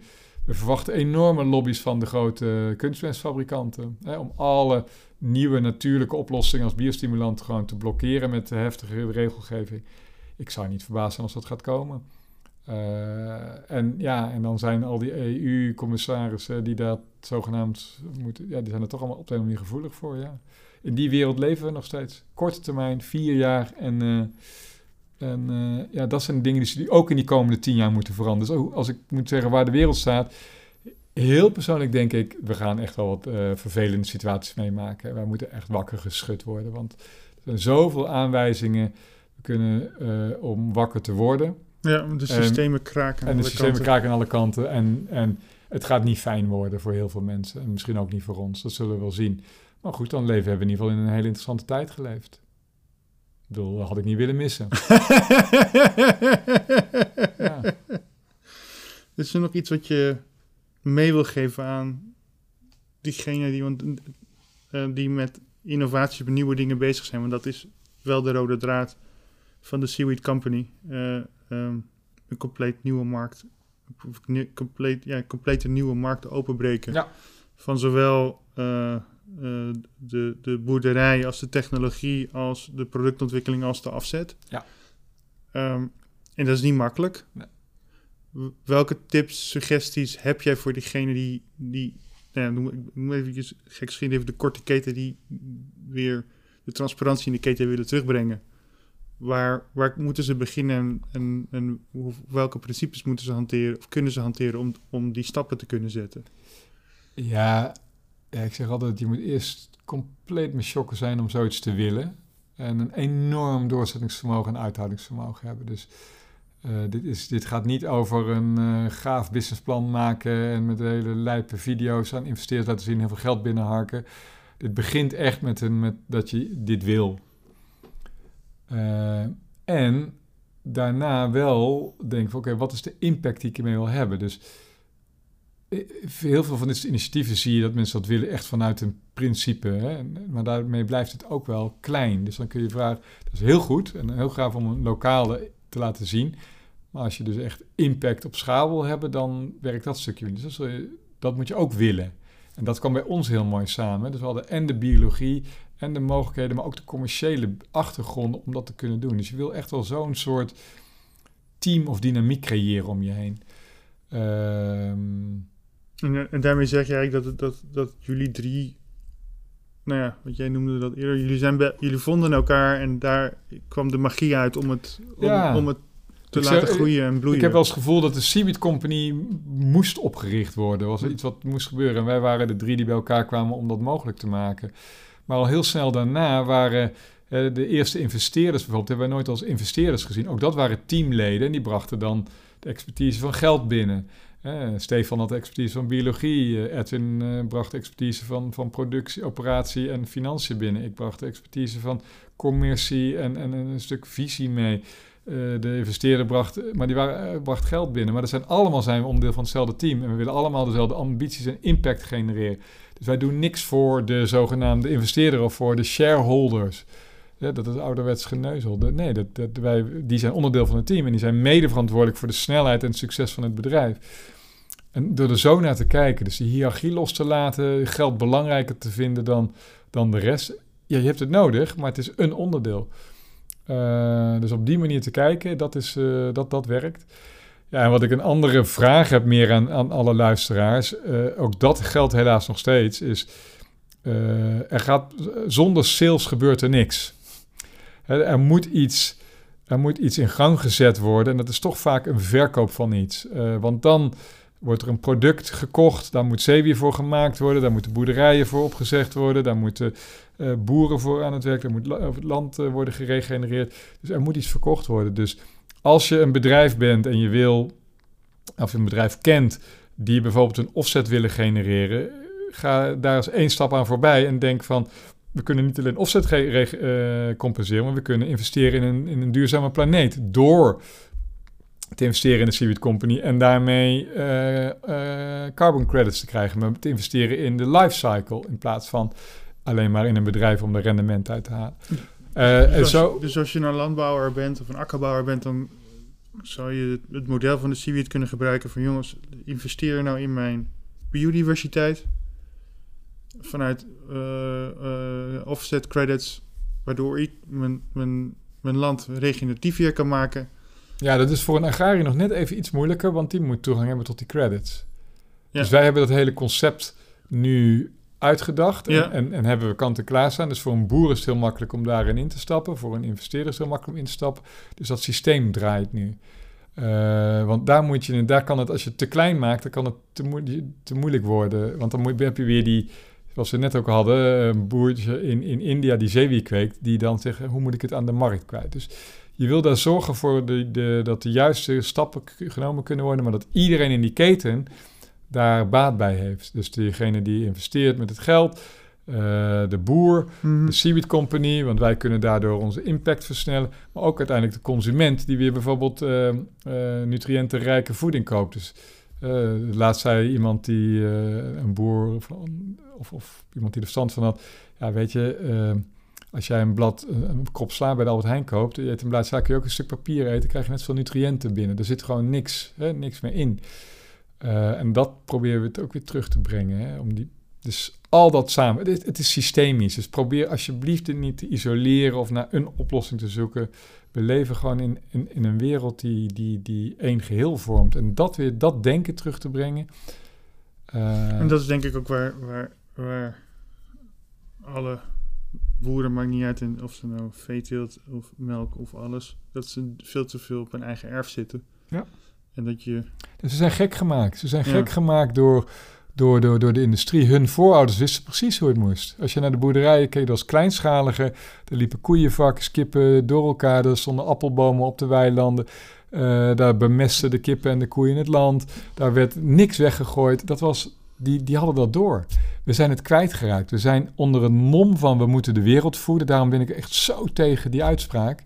Eh, want we moeten helemaal niks. Dat is zo koloniaal denken. ja, nou, Ronald van Maarlen die hier was, die eh, had zelfs een document van de VN waarin dat die mythe, Ja. de, Het is, het is het meest koloniale wat we kunnen doen. Alle gemeenschappen, eh, communities in de wereld, die, die hebben kennis, al is het uit generaties terug, hoe je lokaal je voeding voor elkaar kunt krijgen. Hier in Nederland ook. Dus alsjeblieft, laat dat verhaal los.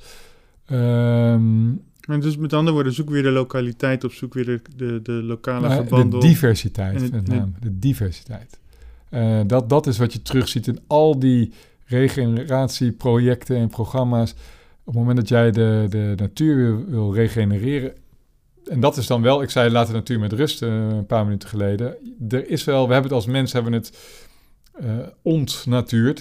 Er zijn wel kleine interventies nodig. Hè? Bijvoorbeeld het planten van bomen of het planten van struiken of, of het planten van verschillende soorten om het weer aan te zetten. Want het kan best zijn dat als de natuur een tipping point heeft bereikt, dat het dan bergafwaarts gaat en, en eh, helemaal verwildert.